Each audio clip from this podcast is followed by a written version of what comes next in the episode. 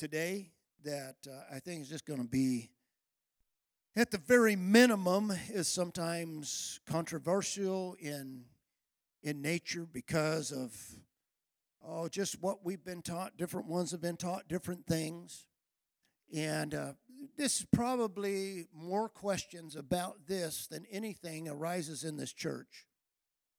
I think most of the things that we teach are, are pretty well understood in this church, and and so and I thought about this. I'm not going to teach this morning to the church down the street. The Lord's just going to have to touch them and reveal to them.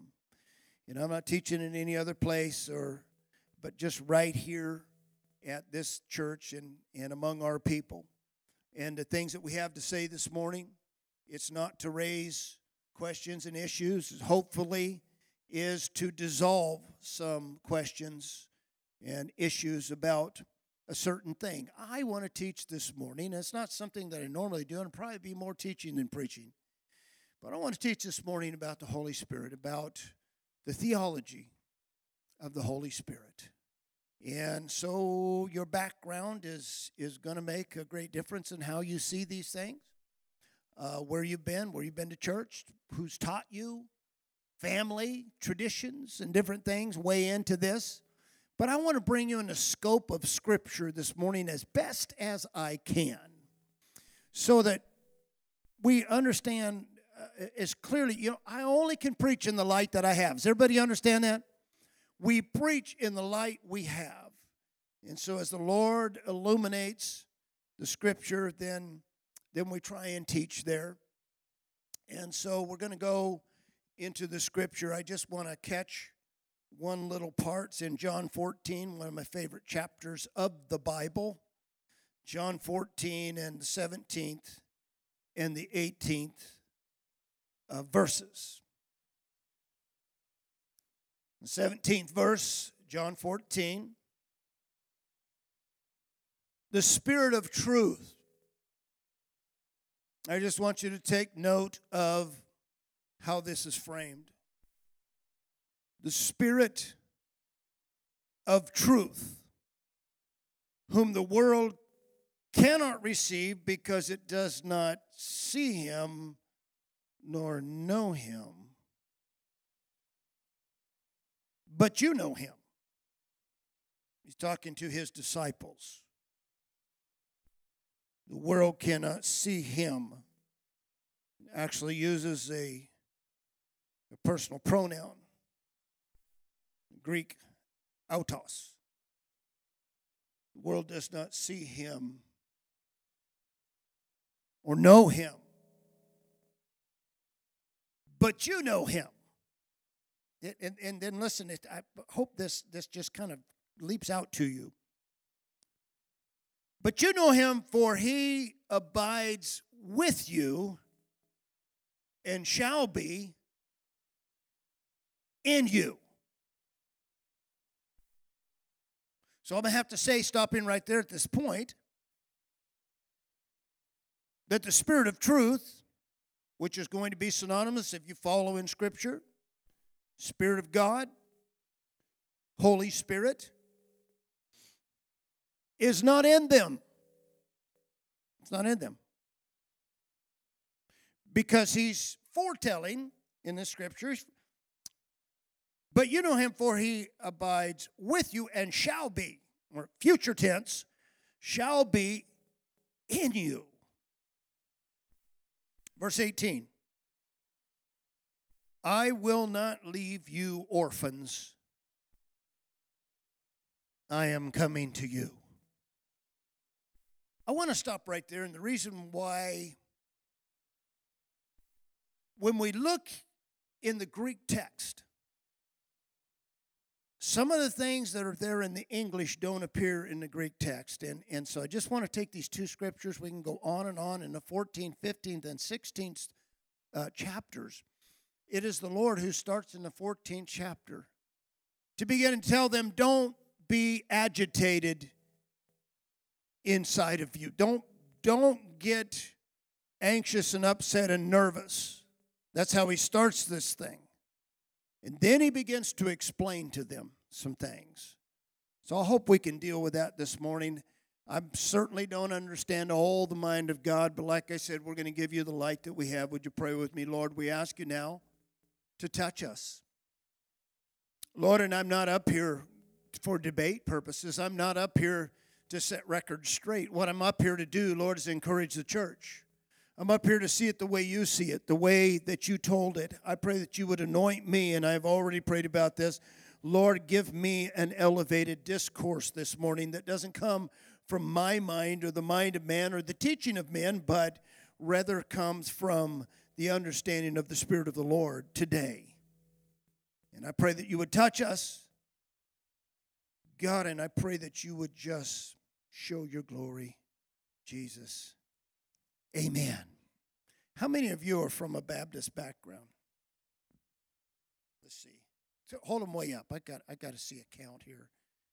How many of you are from a community church background? Methodist, uh, anything other than a Pentecostal background? How many of you are from Pentecostal background? Okay, we've got such a mixture here. This is awesome. And so you can be taken wrong at any moment here because we have so many people who raise different directions. So anything I say can or will be used against me. You know, almost the Miranda thing. Any, anything, yeah. So I would say about 15 years ago, after I had already been preaching this exact way and this doctrine, Rodney comes up to me. He says, Dad, have you read this book? Have you seen this book? And uh, Dr. Frank Stagg. I said, No, I don't know anything about that. He said, This guy says some of the very same things that you're saying. Hmm. I didn't get it from somebody else, and so there's not like a textbook I could go to, and me and Frank read the same thing. That didn't really happen that way, but but as the Lord began, you know, and, and just some issues. I mean, there's I, I'm sure that every one of us don't see perfectly alike, but in these these some some major issues, and and he read me a few things, and I began to read this book. It now sits on my desk, and I refer to it from time to time. Let me tell you about Frank Stagg. He's a good Pentecostal brother. He is the James Buchanan Harrison Professor of New Testament in Southern Baptist Seminary. A native of Louisiana, he taught New Orleans Baptist Seminary for nearly 20 years. I was raised Pentecostal. So see, we're just we're just there. Did you get that? He's Baptist Pentecostal. But let me tell you about the Spirit of the Lord. When God gets a hold by His Spirit, there's this thing that begins to come out that really isn't denominational. It's, it's not put up there by training of denomination, but it is openness of the Spirit of the Lord. And, and that's why when I read some of his work, and I said, Well, that's, that's how I've been feeling about this for a long time. It's not because I was Pentecostal and, and he was Baptist and we came together. It is because the Spirit of the Lord begins to illuminate some things that maybe you never saw in your life. Maybe you didn't understand it in your life. And I think at this period of time in my life, I was ready and open to say this, and, and we kind of challenge the church with this from time to time. If God wanted to change you, would you let Him? A really tough question because most of us are entrenched in what we believe by now. You know, we've been, a lot of us were raised in church and Sunday school, and, and we respected our teachers and pastors of the past. And for that reason, in a lot of ways, we just get set. This is the doctrine I feel, this is where I'm at and I'm not going to change that. Nobody's going to change that. This is where this is what I've learned, and then that's good to a point. But if God wants to change you, the problem with us is that we would have to say that I'm wrong. I had somebody come to me and, and was upset because most of their life they believed a certain thing, and what we were preaching and teaching in this church, this person said, This just really changes things. And, and I guess I was just wrong most of my life. And I said this, and the Lord brought this to me Are you upset at yourself that at one point in your life you were 10 years old? The way you saw the world at 10 years old, hopefully, is not how you see it now. When we learn and we grow, and I mentioned this last week, that, that the, the, the effort of the apostle many times was to teach the church that we grow in wisdom, that we grow in knowledge of the Lord Jesus Christ. Remember how many scriptures that I laid out, and I just read them really, really quick and all of them said that we grow in the grace and knowledge of the Lord Jesus Christ. Or, or at least referred to that. And, and I think as Christians, as we go along and God begins to change some things in our life, I don't think we look back and say, I was wrong and, and look at where I was all these years. I was I don't think it's about being wrong. I think it's about growing in the Lord. Can you say amen? And I want to constantly grow in the Lord. I, I said this last week being disciples, you never move from being a disciple. Even if you become an apostle, you still are a disciple. But a disciple is a learner, it's one that God can infuse into you by His Word, by His Spirit, and you begin to learn. And if you, you get to a place where you don't learn anymore, then really you become stagnant. So, God, keep us as disciples. Can the church say amen? And so, I want to read to you just just a couple of things out of here. And uh, so you can't throw stones at me directly, even though I believe this. Let me read to you what Frank Stagg, the uh, lifelong Southern Baptist Seminary professor, said. The Holy Spirit is the Spirit of God, not the Spirit of the third person of the Trinity oh. And I don't know why they didn't fire him right there. The Holy Spirit is God in nearness and power, anywhere and anytime. The very divine presence incarnated in Jesus Christ, now present in his people. He is not a third of God, nor one third of God. He is God Himself relating to us in judgment, guidance, strength, redemption, or otherwise. I'm just going to skip over to one other para, uh, um, par- paragraph. Yes. Theology's problem is that it has no terms or models which do justice to the reality of God in the richness of his self disclosure to us and his presence with us. Our point is that when we encounter God as Father, it is God Himself, not a fraction, whom we meet. When we encounter God as Son, it is God Himself who was with us, or Emmanuel. When we encounter God as Holy Spirit, it is God Himself whom we encounter. This understanding of the oneness of God is of utmost importance in all that we are to understand about the Holy Spirit. I don't know why they let him continue to teach. I, am serious. Because the doctrine that is taught there is very opposite of what this man saw. But what, what astounds me is that he was still in his place, that he was still a professor, but yet, God could break through everything that he'd been taught, everything that was surrounding him. And right in the middle of that whole thing, God begins to speak to him about his whole oneness, about who he is. And, and this man responds and is able to say, uh, okay, I know how I was raised. I know my heritage. I know my teachers. But God, you have infused something into my heart that goes a little further than what they taught. And thank you, Lord, because now I see something that I didn't see before. And now I understand something more clearly.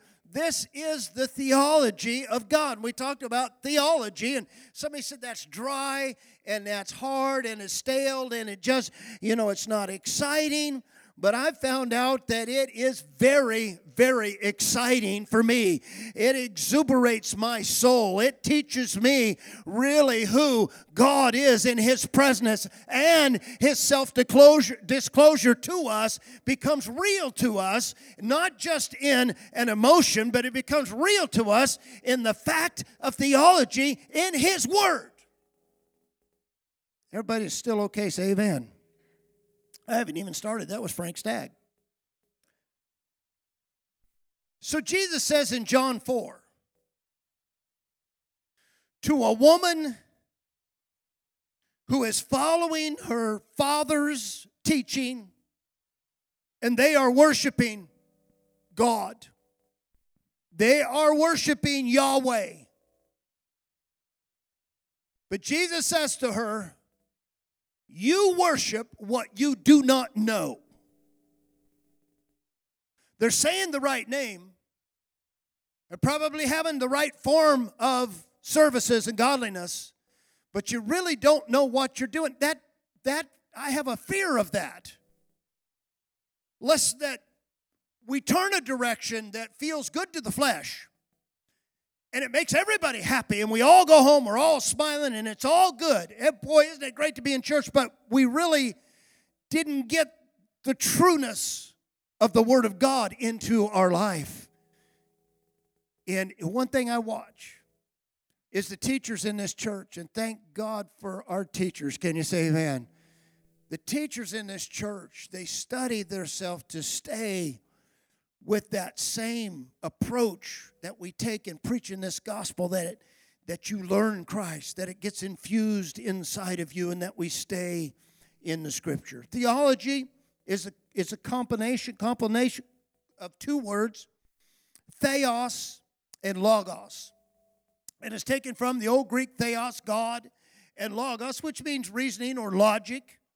And they're put together, and it really becomes just the understanding about God. Now, in John 1 1, in the second stanza of John 1 1, it says in the Greek, Theos ein ha logos. And so you have Theos and you have Logos, and it really just means, and God was the Logos. So they were combined, which makes theology. And John, John was a great one to teach theology. And a lot of people don't like uh, reading the, the, the, the, the Gospel of John because they feel like that maybe you know it seems so separate. You got three Gospels that are really a lot alike, and then you get to get to John, and John John's saying some things that they're not saying. He's saying some things that make you think, that make you stop in your tracks and begin to think about some issues in God. And so uh, when John begins his work right in the first verse, he connects God and reasoning. And so we begin to reason about the things of God. And I believe that it's not only okay, that it is necessary for us as Christian people to reason in the things of God. So we look at this aspect of Christendom that's largely misunderstood. And by the Lord's help, we hope to bring just a little clarity. But let me say that I don't pay much attention to things that come up on the internet too much. And I let Kay do all my Facebook work. I don't do any of it. And so she connects with her relatives and friends, and a lot of you, you know, call back and forth and talk and all that stuff. And and I'm Zippo. You try and get me on Facebook, it's nothing. But what she will do is fill me in, whether I want it or not. And sometimes I don't, and sometimes I do. Um, but someone had posted, I don't know if it was Facebook or what, but somebody had posted, and we were back in Colorado just a few weeks ago, and somebody posted this. You might have ran across this. It's so open anyway.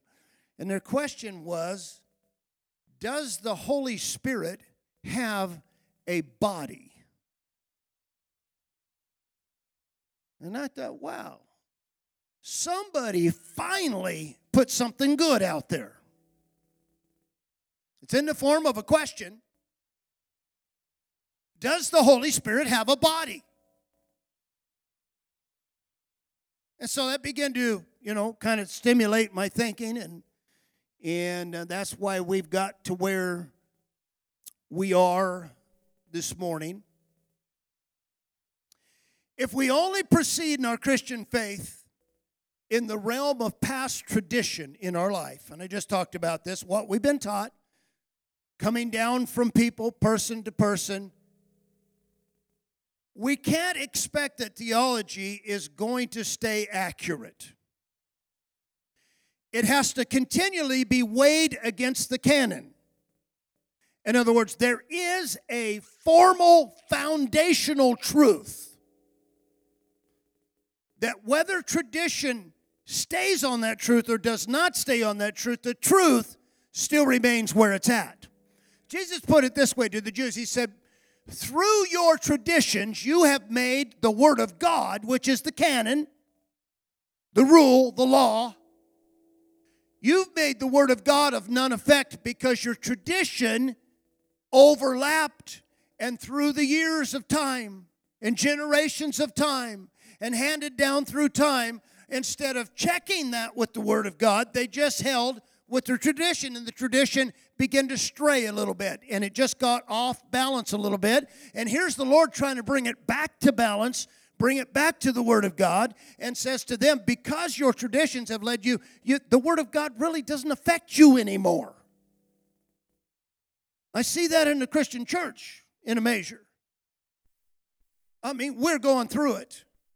And again, Rodney reads some of this stuff and searches on the way to work. We're talking about it, but the stuff that's coming up now, 50 years ago, they would not even have allowed a person like that to speak anything about the church.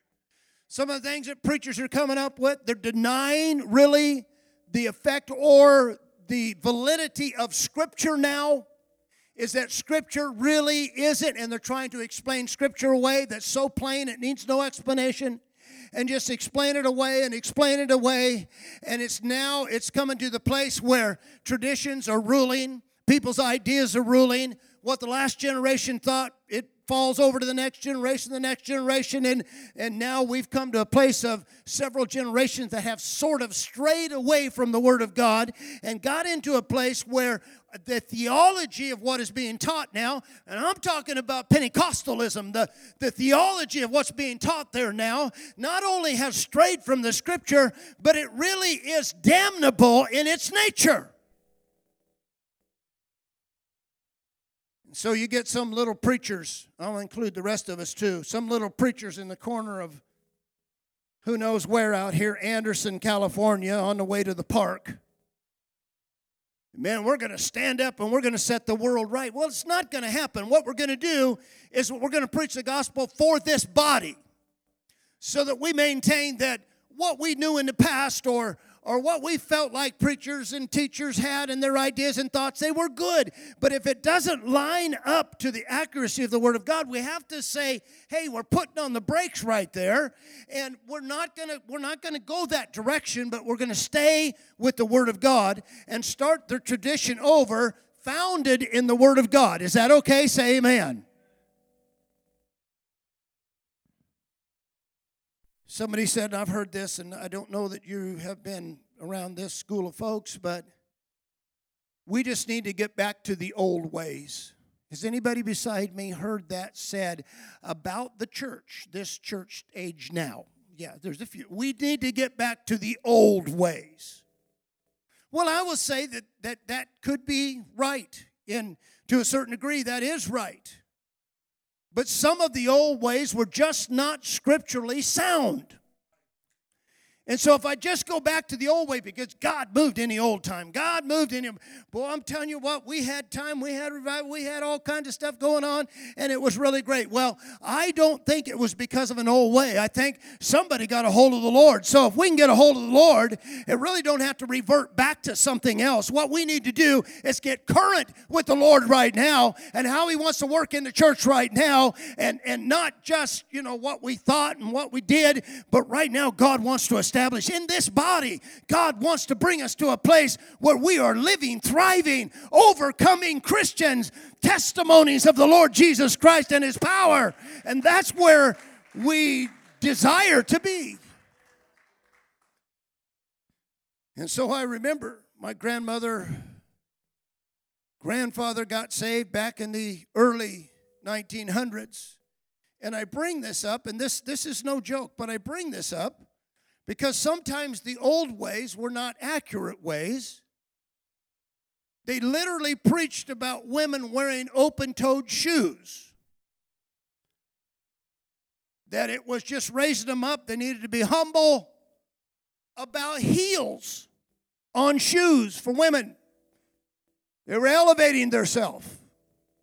How did we get there? It had to be traditional because if I look in the, in the New Testament, they were all wearing sandals. And their dirty toes were sticking out.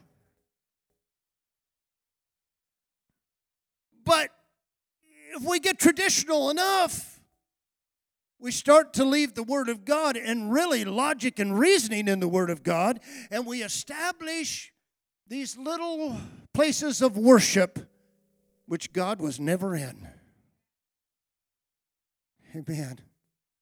The reformers in the 1500s, and a lot of people look back at the reformers and Protestantism. That's where we got Protestantism. And I've long said I'm not a Protestant. I'm not protesting the Catholic Church. I have nothing to do with the Catholic Church. I didn't come out of it, I got nothing to do with it. So I'm not a Protestant. I'm not one that follows the reformers. The reformers did reform some things, and but they taught this three person God system, and at the same time, they condoned the murder of people who didn't hold the same uh, theological views as them. Surely the Spirit of God is not working in murder. The Anabaptists were murdered because they didn't believe that you could sprinkle a baby and that they would be baptized for the rest of their life and they jailed Anabaptists that were in France and in Europe in places, jailed them, put them on trial, drowned them in rivers, burned them at the stake because they didn't hold the same theological view as the reformers. I'm talking about the reformers doing that. So that's traditional. Should we believe that way? Absolutely not. They erred from the word of God. I know that you've heard this old story. I hope I get it right. The little girl said to her mother, Why do you cut the end of the ham off before you cook it? How many's heard this story? Okay, most of you. She said, I don't know. My mother did it that way. You'll have to ask her. The little girl goes to grandma and says to grandma, Why do you cut the end of the ham off before you cook it? She said, I don't know. My mother cut the end of the ham off before she cooked it. You'll have to talk to her. And great grandma, she went to great grandma. Great grandma, why do you cut the end of the ham off before you cook it? She said, Because my pan was too short.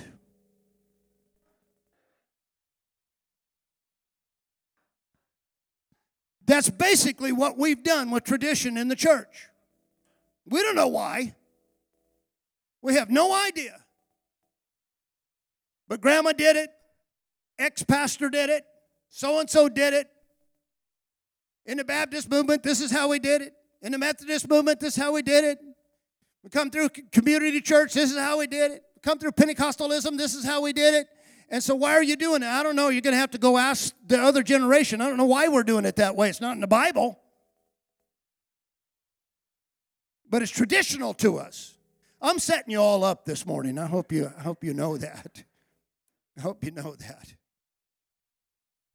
So much of what's called old time revival was set in a fleshly exuberance and emotion instead of a sincere desire to draw closer to the Lord. Now, watch it, it's a fine line. You can get emotional and exuberant serving the Lord, absolutely. But you can opt for the emotion and exuberance instead of having this sincere desire in your heart, I've got to find him. I've got to get close to him. Lord, I need you to change me. I need you to help me in the situations that I'm at to, to become that man or woman of God, to become that servant of God. And really, that emotion seems to pacify and to overdo that desire to really come clean before the Lord. Can you say amen? And so, a lot of things about old time revival, let me put it this way. And if we're going to talk about the Holy Spirit of God, then we got to talk about tongues because that's where the great question is about tongues and, and about who gets tongues and, and, and how they come and when they come and, and all that kind of thing.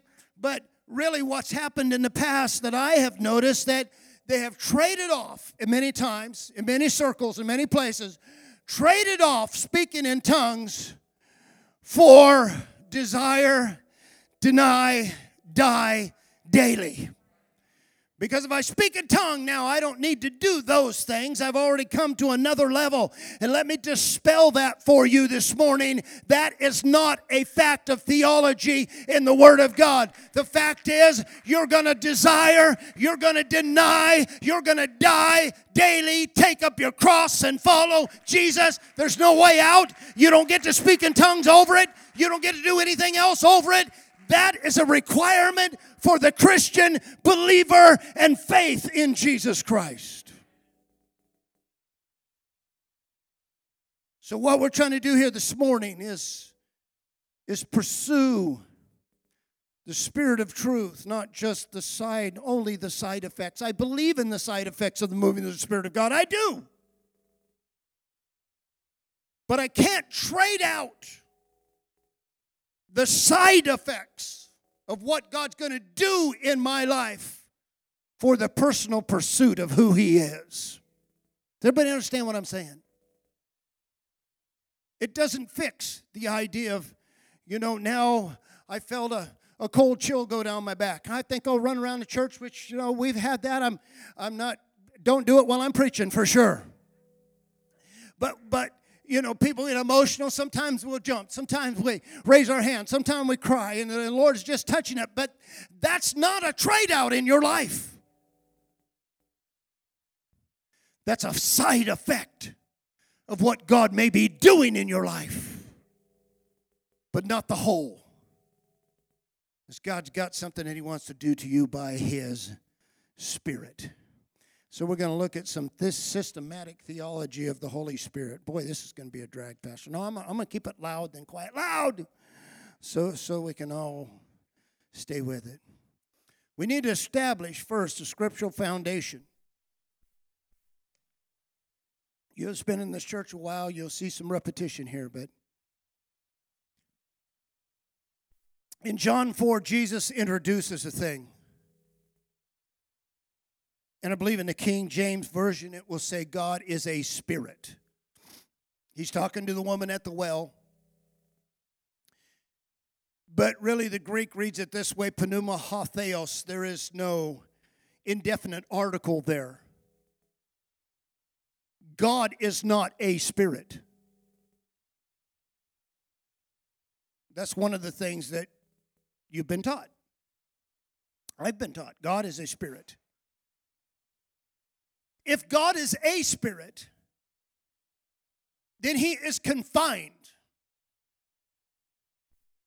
If God is confined in any way, then he is not infinite. He's finite. The word finite means a limit, it means a boundary. I don't believe God has boundaries. Can you say amen? He can only go so far and then he has to stop right there. Well, if you take God and call him a spirit, then there must be some stopping point somewhere. But no, I believe God is spirit. If you're going to look at God, the closest thing that we can even say about him and his nature as God is that he is spirit. There's nothing that stops him, nothing confines him, nothing holds him in. This is why I don't like the term ghost. Ghost is an apparition. Anywhere you look it up, Old Testament, New Testament, phantom, ghost. I don't like the word ghost because God is not a ghost. He is not an apparition. God is everywhere. God, there is no limit to him. No wonder David said, If I make my bed in hell, you are there. If I ascend into the heavens, thou art there. If I take the wings of the morning, thou art there. God is everywhere. It's not as if he has an apparition and has to produce that in order to get his presence there. God's presence is available. I like that because Frank Stack just said that. He said, The Holy Spirit of God is everywhere.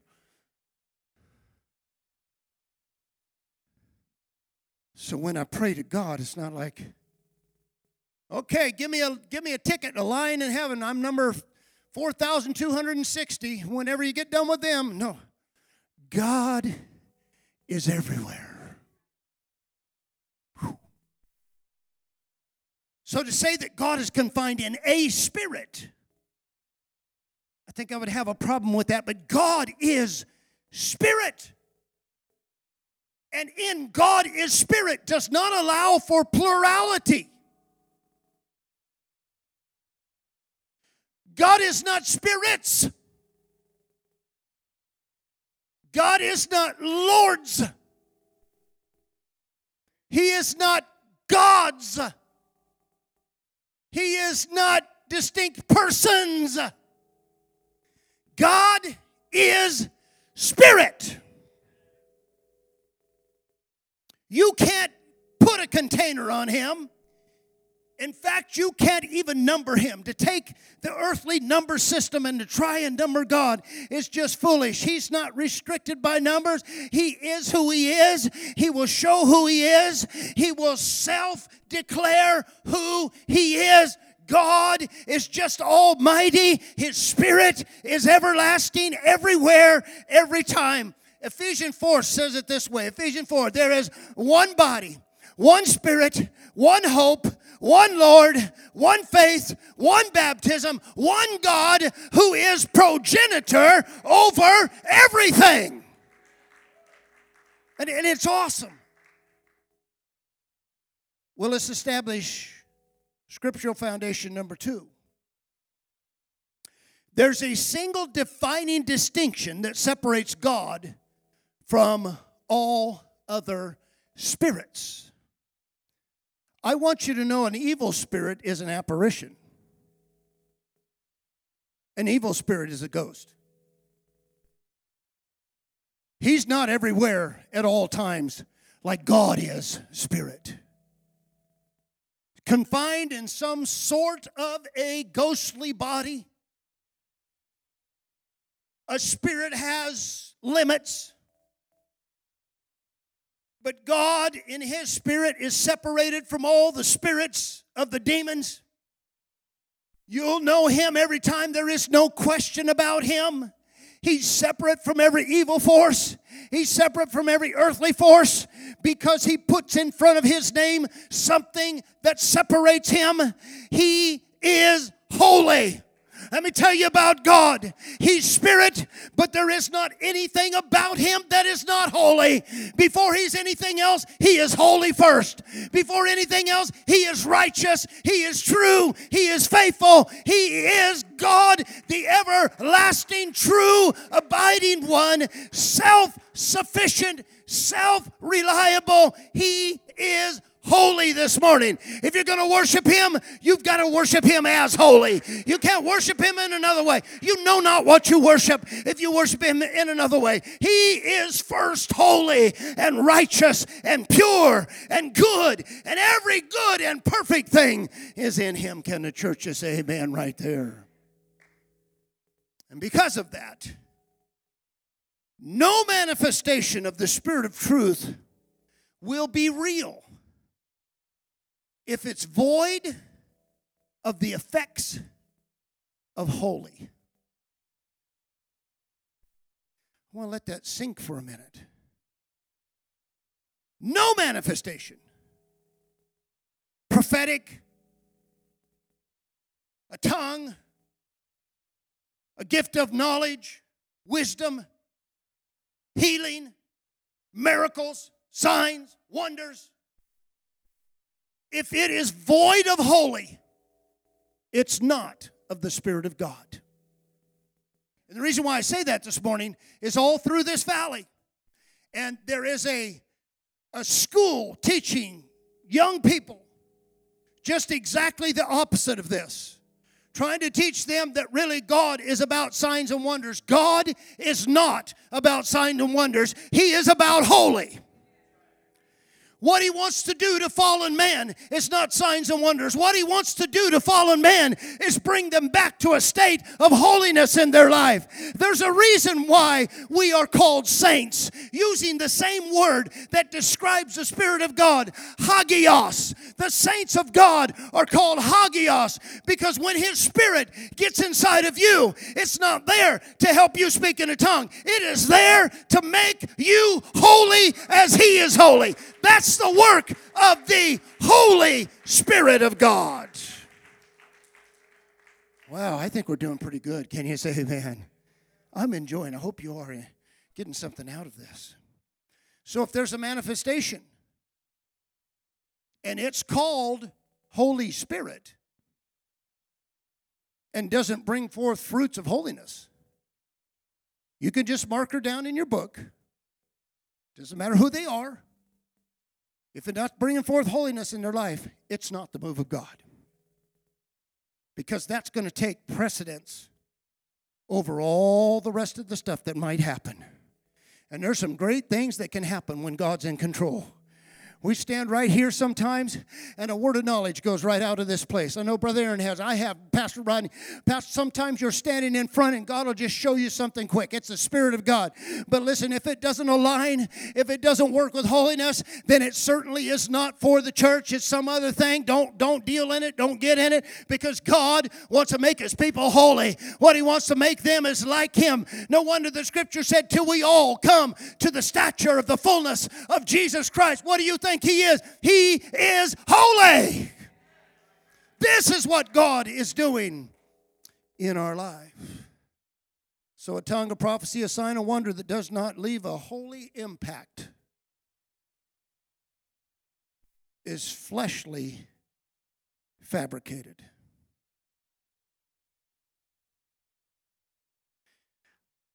Again, and I don't want to pick at Pentecostal movement because I was raised in a lot of great, good, wonderful things happen there. But I've seen a lot of fabrication. And you have too. I'm very careful when somebody's going to put their hand on me and prophesy over me. I'm very careful about that. I don't just need, for one thing, I don't need people to put their hands on me and prophesy. If the Lord's got something, He's already dealing with it in my heart. Can you say amen? Out of the blue shoot something at you there. I don't know anything about that. But it's holy, working holiness in my life. Okay, holy is not a name. So I can put up on the board here for you Holy Spirit. It's a name of a third person of God. No, no, no, no. Holy is not a name.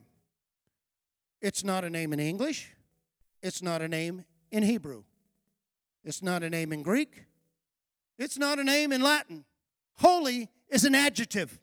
Does everybody know what an adjective does? Or for those that don't, it's a word naming an attribute added to a noun to describe it. And so in this in this sense, it's spirit, added to spirit to describe the spirit. It could have been power, it could have been magnificence, it could have been all kinds of things attached to the word spirit. And we could have been receiving, you know, the great dunamis spirit. No, it's the Holy Spirit because the adjective is put there to distinguish the difference between that which is false and that which is true. This is the scale, this is the weight of the scale. Holiness on one side and frivolousness on the other. Somebody said it just made me mad. I heard him preaching and talking up at a big church and said this The Holy Spirit, or the Holy Ghost, they use the Holy Ghost is fun. You got the wrong adjective. The Holy Spirit, maybe the Holy Ghost, I don't know, maybe that is fun. The Holy Spirit of God is holy. Can the church say amen? So let's let's trot on here. I want to try and get done. And so, number three, foundational. The Holy Spirit is the Spirit of the Holy One. How many would agree with that? That seems like a pretty easy statement. The Holy Spirit is the Spirit of the Holy One. We can find out who the Holy One is. We're going to be in pretty good shape. Luke 4, Jesus of Nazareth, the demon said, I know who you are. The demon was more privy than the high priest. The high priest didn't know who Jesus was. The demon did, though. I know who you are, Jesus of Nazareth. Thou art the Holy One of God, the Hagios of God. And then John the Baptist says this about the Lord He, the Holy One, will baptize you in spirit holy. John 20, 22, Jesus breathed on his disciples and said to them, Receive ye the Holy Spirit. And just for the word spirit, interchangeable with breath. And I love this because this is so easy. This is so clear. We're not bringing an apparition into this thing. We're not bringing a ghost into this thing. The Lord Himself looks at His disciples and they're sitting in a room listening to Him as He is talking to them. And suddenly He inhales and exhales into them and upon them and says, Receive the holy breath of God. What is He doing? He's showing that the Holy Spirit of God doesn't come from an apparition, it comes from out out of within him. He will baptize you. He will baptize you. You're not getting baptized by a different one. You're not getting baptized by another spirit, but he will breathe into each one of your life. Listen, if you are truly filled by the Spirit of God, it won't be another person. It will be the Lord himself who opens his mouth and breathes into you and you receive the breath of the power of the Spirit of God and you become alive in Christ Jesus. See, this is the factor. This rings true to us because we're all about Christology. We're all about the centrality of Jesus. So this rings true to us. Years ago, and I'm going to bring Kay into this, I hope you don't mind. I had never heard Kay speak in tongue.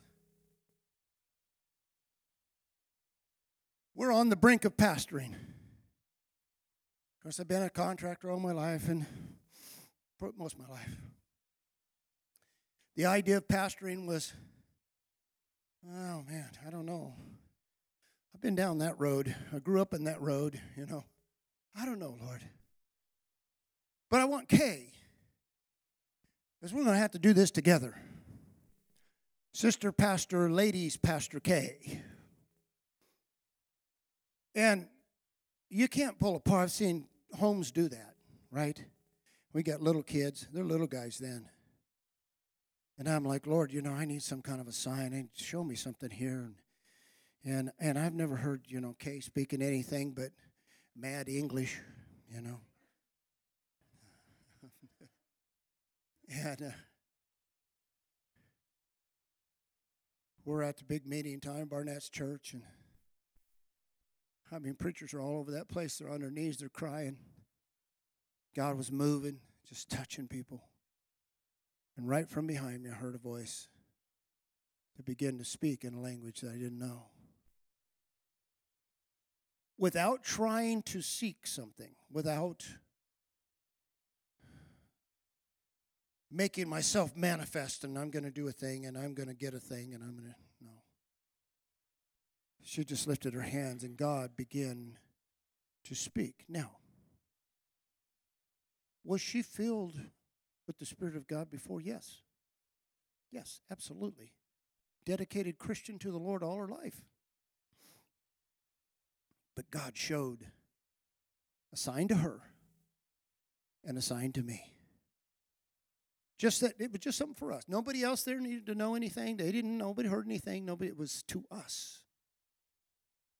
One of the things that we've got going in what we call oneness movement right now is that I'm not going to tell you you're saved until I hear you speak in tongues. You don't have the right to do that. You're not the Savior and you're not part of my salvation. I rest my faith solely in Jesus Christ. And if I'm a failure, it has nothing to do with you. I rest in Him. That's why when I look at his spirit, I'm not looking for a different spirit. And when I go to praise, I'm not looking to praise a different way and a different spirit. But when I go to pray, and when I go to praise, and when I go to study, and when I go to hear him, I've just got one thing in mind, and that is my Lord and my Savior, Jesus Christ. He is the filler, He's the baptizer, He is the one who does all things in our life. Wow, the Holy One. Got one more. Oh, I got a couple more. 1147. Number four, Jesus is Lord. 712 references of Lord in the New Testament, and almost every one of them is directed at Jesus. Philippians, the second chapter. He is Lord to the glory of the progenitor. He is Lord. In fact, every knee will bow and every tongue confess, right? He is Lord. But I want to take you to a place now, real quick. I'm going to stretch you a little bit. Matthew, the first chapter and 20th verse. The little child that was birthed in Mary's womb was fathered of the Holy Spirit. Oh, there's that other apparition coming in. No, wait a minute. Jesus is Lord. 2 Corinthians 3rd chapter and 17th verse. And the Lord is the Spirit. Say, well, how does that work then? Was he his own father? Absolutely.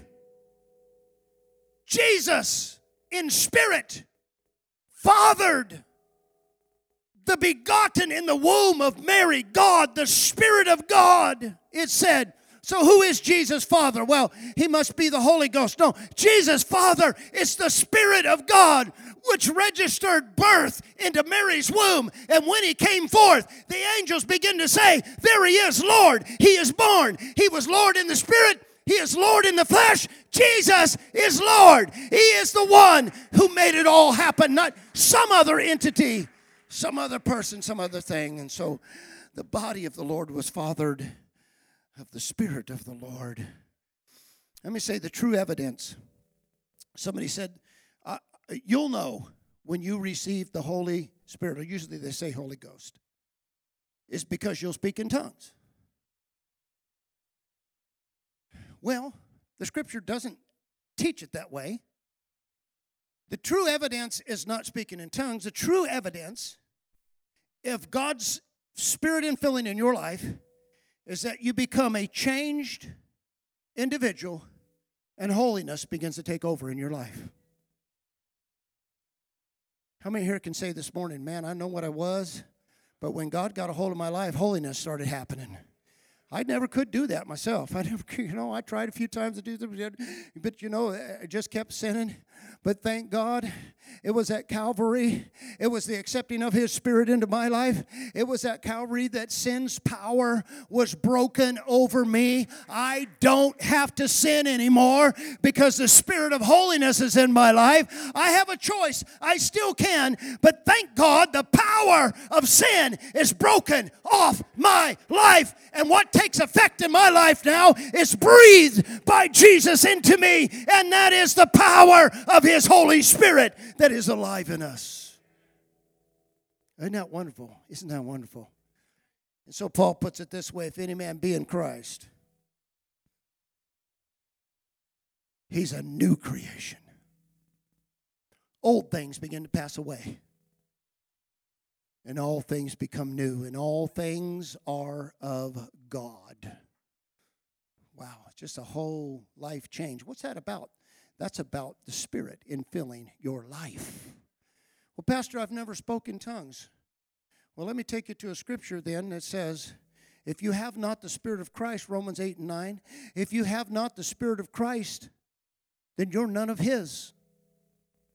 I am of him though pastor and I have never spoken tongues if if you have the spirit of Christ you are his it doesn't say anything about gifts. It doesn't say anything about signs and wonders. It says if you have the Spirit of Christ, you are His. And so, what I need in my life is the Spirit of Christ. What I've got to have in my life, oh Lord, help us, fill us with your Spirit, Lord, so that the Spirit of Christ lives and abides inside of us by what we call the holy presence or the Holy Spirit of God. I finally got to my text and we're going to close soon. So hang on, almost done. The Spirit of truth, John 14, 17, the Spirit of truth which the world cannot receive because it does not see him.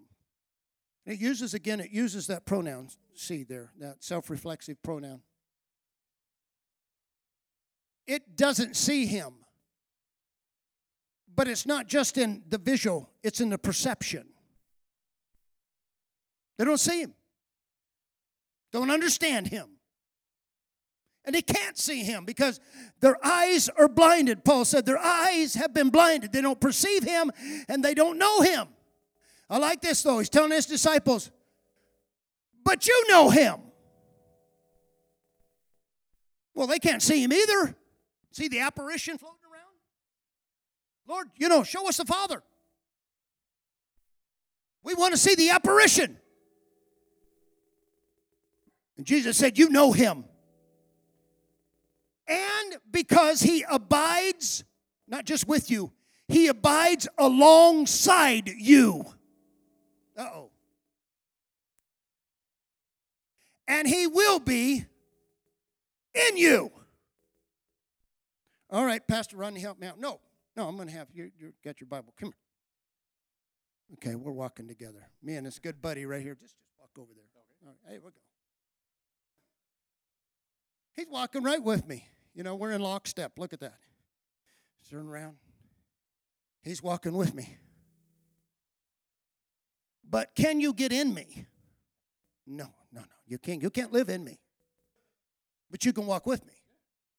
Sit down. Good job. Good job. You know, visual illustration there. Jesus is doing the same thing as his disciples.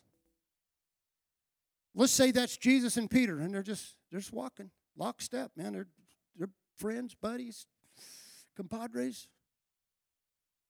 But Jesus said, You know him.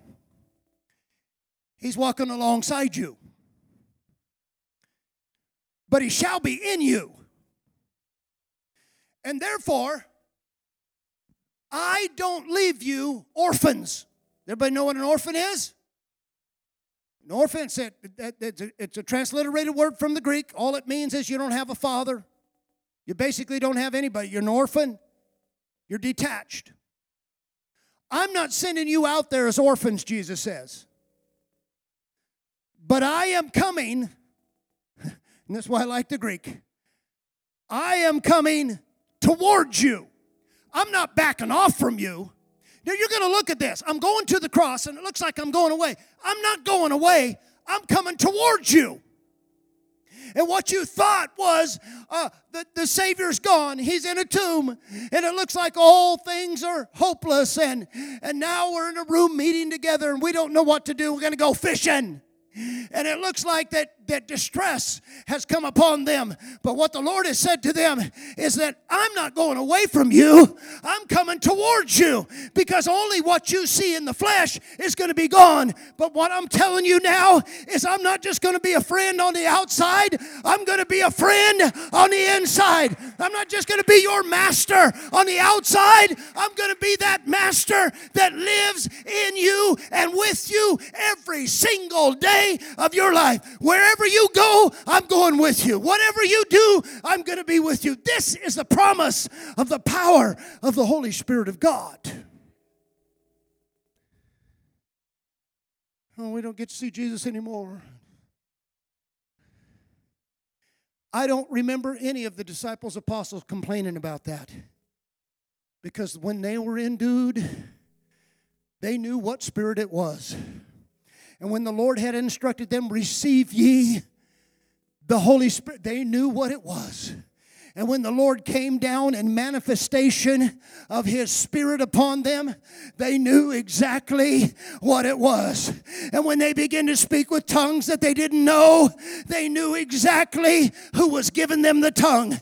And when they went outside to preach and they preached Jesus Christ in foreign languages to them, they knew exactly what they were doing as they were speaking under the inspiration of the one who had filled them with the Spirit from on high. I think we have a problem.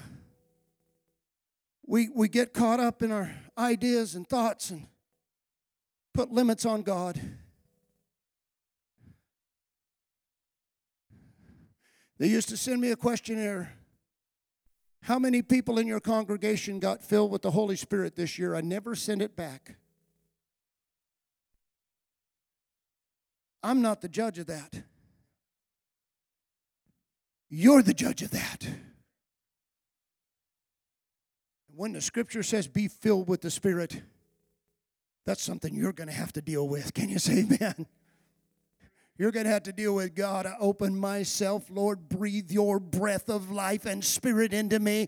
And now I don't care if you use me to lay hands on people and touch them. If you use me to say a word or a prophetic word, if you use me to speak a language, then I'm going to do that. But it's going to be by the by the inspiration of God that's not natural but is supernatural.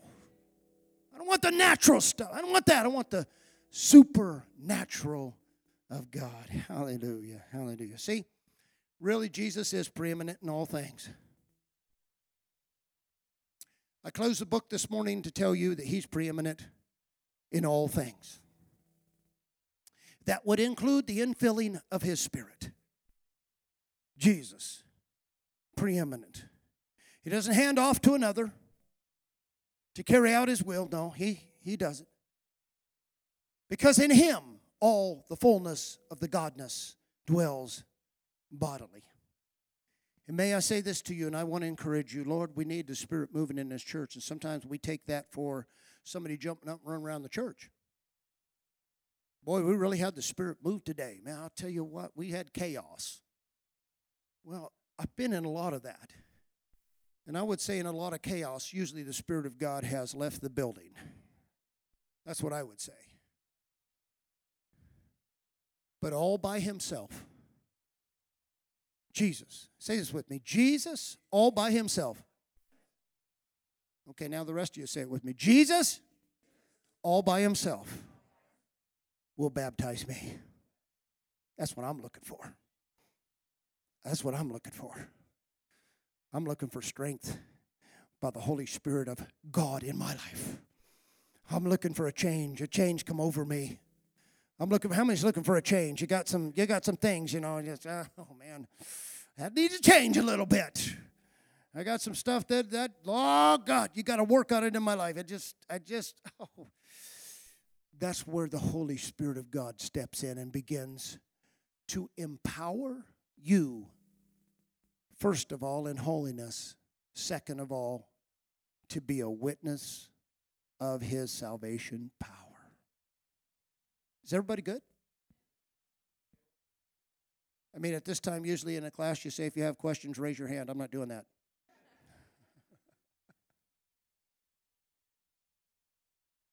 Spirit of the living God, fall fresh on me. Fall on me, Lord. So every time we sing Holy Spirit, now, Holy Spirit, thou art welcome in this place. Get your mind off of a different apparition. What we're saying is, Spirit of our Lord Jesus Christ, you're welcome here. You're not only welcome here, you're welcome here. Amen. Let's pray. Lord, we just, I poured out everything that's in my heart that you had birthed in me. And I know that sometimes people can take things wrong or misunderstand things, but Lord, I keep you central. In this church, we've got one main goal of this church and teaching, and that is to keep you central in everything, preeminent. And so, Lord, we ask you, God, just pour out. Sometimes, speaking to the Christian church, we need to be filled often. We need to be filled for the things in our life that, that we can show Christ, that we can show a witness to our families, that we can show a witness to the people around us. That comes by your infilling, Lord. We get weak in our flesh, and we need to be filled with your Spirit, Lord.